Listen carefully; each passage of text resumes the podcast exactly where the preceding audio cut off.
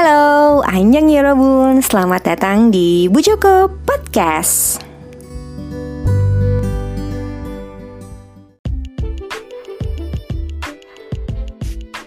Yorobun, welcome back to my podcast. Di episode kali ini gue mau nge-review sebuah drama yang ongoing. Tapi kalau gue lihat-lihat sih dari timeline di Twitter gitu ya, kurang banyak yang ngomongin, sayang banget. Padahal ini drama menurutku bagus banget sih.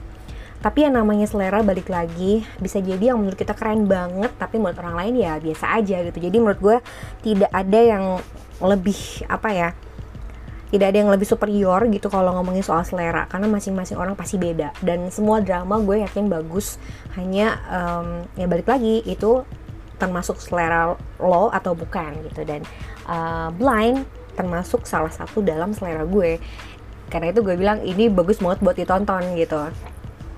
Oke, drama ini sebelum kita kenalan sama case-nya, kayaknya kenalan dulu kali ya sama case-nya. Oke, kita kenalan dulu sama case-nya. Di main lead-nya itu ada Taekyeon, ya ada Taekyeon 2PM di sini. Dia 2PM apa tuh? Iya 2PM bener. Taekyeon 2PM di sini berperan sebagai Ryu Sung Jun, lalu ada Ha Sokjin yang berperan sebagai Ryu Sung Hoon. Ada Jung Eun-ji yang berperan sebagai Jung In-gi, ada Jung In-gi berperan sebagai Yom Kinam, ada juga banyak lagi lah ya yang sebagai polisi itu banyak. Lalu ada beberapa orang yang tergabung dalam kategori juri persidangan. Itu udah banyak banget. Salah satu yang menarik perhatian gue adalah Park Ji-bin yang berperan sebagai Jung In Sun. Kalau kalian pernah nonton gue liat dulu. Aduh, mana sih? Katanya sih dia aktris cilik gitu. Oh iya benar. Kalau kalian pernah nonton Boys Over Flower yang jadi adiknya Gemjandi ya, tau kan yang cowok itu? Gue lupa lah namanya siapa waktu itu. Nah, sekarang dia main lagi di drama Blind dan berperan sebagai sosok orang dewasa. Dan menurut gue kaget gitu. Wah, cakep memang orang ini. Dan menjadi seseorang yang juga sebenarnya mencurigakan juga sih di drama ini. Tapi gue cukup kaget karena dia tadinya aktor cilik lalu sekarang jadi aktor dewasa gitu. Agak sulit sih buat gue sebenarnya. Pas tadinya gue nggak ngeh, tapi kayak karena ada dibahas di salah satu akun gitu kalau dia adalah adiknya Gemjandi zaman dulu gitu. Gue kayak, oh gue masih pikir oh dia masih muda nih gitu. Sehingga kalau misalnya ada love line sama Jung Eun-ji nantinya mungkin akan agak awkward gak sih kayak.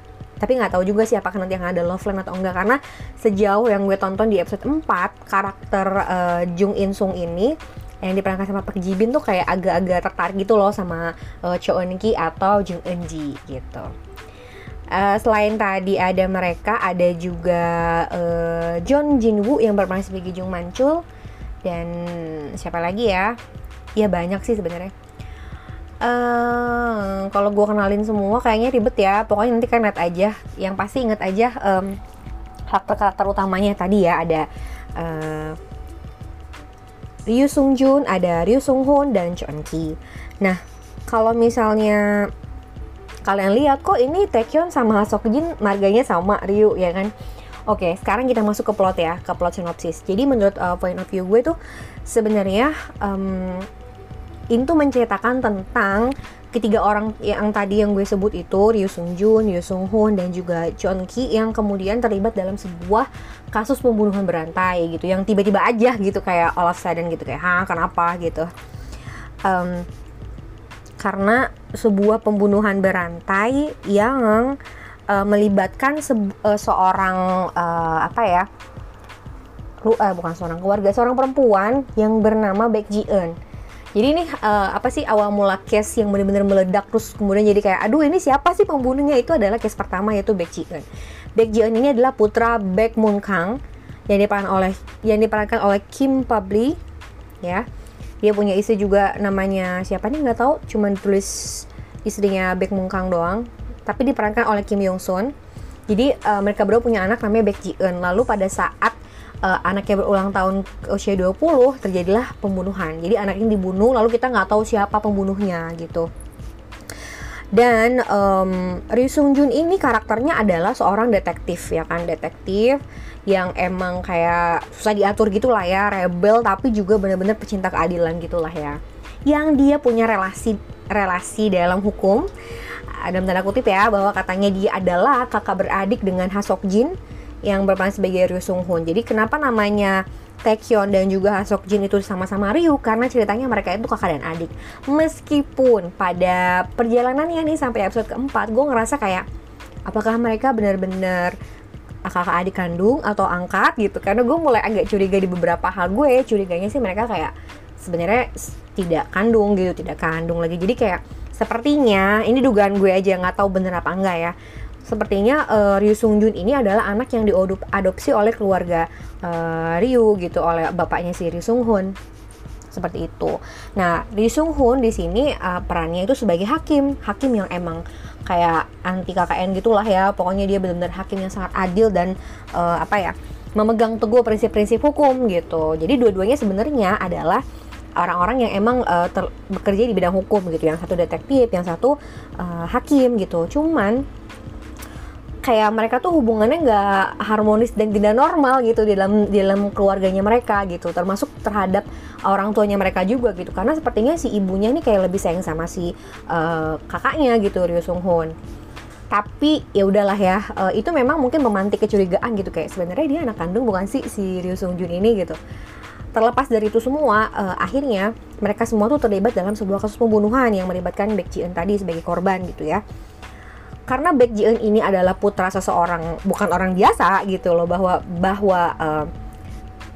siapa namanya, Baek Mun-gang ini punya sesuatu di masa lalu yang sangat memungkinkan orang untuk balas dendam dengan cara membunuh putrinya gitu. Dan pada perjalanannya, kenapa gue merasa bahwa Ryu Sung Jun ini adalah anak angkat, bukan hanya dari perbedaan perilaku antara perbedaan perilaku yang dilakukan oleh orang tuanya Ryu Sung Jun ini gitu ya, antara Ryu Sung Jun sama Ryu Sung Hoon, tapi juga karena ada satu scene di episode pertama. Kalian harus bener-bener lihat episode 1 dengan serius ya, dengan sesama, karena gue sampai putar lagi ketika di episode mau mulai episode 2. Gue kayak baru deh gue putar dulu di episode 1 di awal-awal itu, baru kalian inget-inget namanya siapa aja di situ gitu, karena besar kemungkinan bahwa pelaku pembunuhannya adalah salah satu di antara orang yang anak-anak yang di episode 1 ada gitu. Ngapain tuh anak-anak? Nanti kalian lihat aja ya di episode 1. Pokoknya kuncinya menurut gue di episode 1. Kunci dari semua kekacauan itu ada di episode 1 menurut gue gitu. Kayak gitu. Nah, aku jadi bergetar. By the way, di episode pertama itu kayaknya kita kalau ngeliat karakter Ryu Sung Jun tuh kayak belum Ryu Sung Jun ini kayak nggak terlalu mencurigakan gitu ya. Tapi makin kesini itu kayak kenapa jadi ini ya, jadi karakternya jadi dibikin kayak seolah-olah dia tuh kayak psikopat gitu, kayak senyumnya tuh senyum iblis gitu loh, tau gak sih?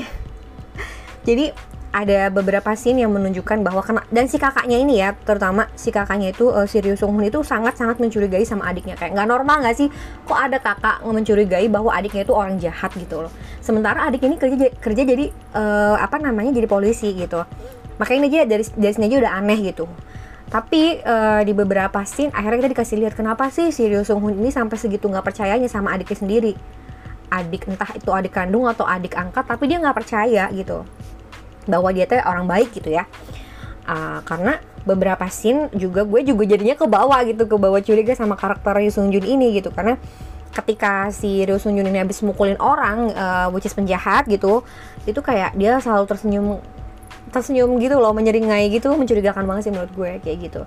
Entah maksudnya apa ya, apakah memang juga pedinim atau jaga nimnya memang mengarahkan kita, sengaja menggiring kita untuk berpikir bahwa oh iya emang panas aja curiga kakaknya, jangan-jangan emang dia pembunuhnya gitu. Tapi kan lagi-lagi menurut gue cukup kalau misalnya dari semua hal itu menunjukkan bahwa ternyata Ryu Sung Jun adalah pembunuhnya, ya gampang banget dong baru episode 4 masa udah ketahuan gitu kan, kayak gitu.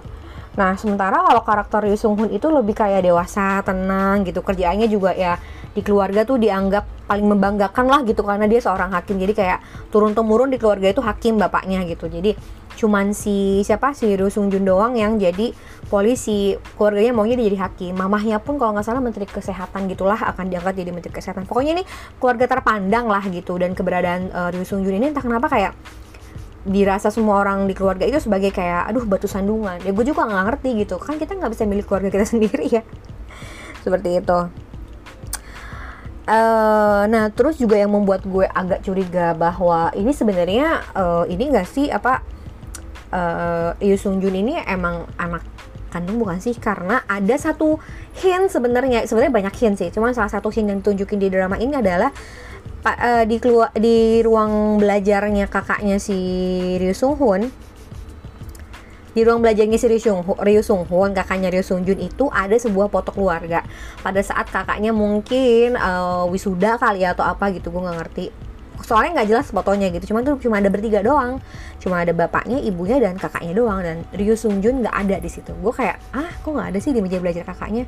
Sementara lazimnya kalau kita foto keluarga, apalagi untuk event besar, itu pasti kayak special event gitu pasti semua harus ada dong gitu, empat-empatnya gitu kalau emang berempat, dan ini cuma ketiga gitu. Apalagi ya, terus menurut gue tuh juga di episode 1 itu ada dialog yang menurut gue cukup membuat kita jadi curiga sama karakter Yoo Sung Jun ini, karena di akhir-akhir episode 1 saat di persidangan itu kayak aneh banget, ada satu dialog yang menurut gue ini mencurigakan banget, sampai gue tuh berpikir kayak waduh ini jangan-jangan kayak mouse nih ya kan. Kita semua sepanjang episode tuh curiga sama first lead, kayak dibikin curiga, dibikin enggak kayaknya bukan, curiga lagi, bukan gitu. Gue yakin ini kayak bermain banget nih ya, kita dibermainkan banget nih pikiran-pikiran kita gitu, kayak gitu. Dan sebagai seorang polisi yang gue lihat karakter Yoo Sung Jun ini agak gegabah ya gitu, kayak ada mencurigakan hal sedikit langsung dicurigain sebagai penjahat tanpa bukti gitu. Kalau ada bukti sih nggak apa-apa gitu, kayak gitu. Jadi sebenarnya kan karakter kakak adik yang emang karakternya beda banget, bisa yang benar-benar kontra itu kan udah nggak nggak asing ya gitu. Tapi menurut gue di sini kentara banget perbedaannya. Kalau Yoo Sung Hoon itu kan dia benar-benar dia bergerak sesuai dengan fakta-fakta yang ada, bertindak sesuai fakta-fakta yang ada gitu. Tapi kalau Yoo Sung Jun itu benar-benar satset gitu. Akhirnya malah membuat dia jadi kayak masuk ke dalam kandang harimau gitu loh. Jadi pokoknya dia terlalu gegabah lah. Cuman kalau nggak gitu mungkin nggak cepet jadinya plotnya ya. Karena menurut gue sebenarnya ini secara plot juga cepet, hanya kalau misalnya akhirnya kita cuma percaya bahwa langsung percaya gitu bahwa ini kayaknya Yoo Sung Jun deh emang pembunuhnya gitu, kayaknya salah deh. Kalau menurut gue kayak belum bukan salah ya, tapi terlalu cepet aja dan kayak nggak mungkin aja gitu. Biasanya kan emang kayak gitu ya, kayak pasti kita diputer-puter dulu gitulah, siapa sih ini sebenarnya pelaku sebenarnya gitu loh. Nggak mungkin semudah itu kita untuk nangkep pembunuhnya gitu loh. Dan apalagi di sini gue ngerasa kayak Yoo Sung Jun ini kayak jebak gitu ya, sampai episode 4 ya. Gue gak tahu kedepannya akan ada perkembangan cerita seperti apa, tapi sampai episode 4 gue ngerasa kayak sepertinya dia itu kayak dijebak. Ada dua sih kemungkinannya, satu dia dijebak, yang kedua adalah mungkin gak dia punya kepribadian ganda gitu. Karena ada di beberapa episode itu gue ngeliat dia kayak beda banget gitu, ngerti gak sih? Kayak kok jadi karakternya jadi bener-bener sangat berbeda gitu, yang digambarkan kalau malam gitulah pokoknya. Jadi menurut gue drama ini masih bener-bener sangat worth it untuk diikuti. Dan buat kalian yang emang seneng sama genre-genre crime, terusnya mikir gitu ya, tebak-tebakan, ini cocok banget sih buat ditonton. Judulnya Blind dan masih ongoing.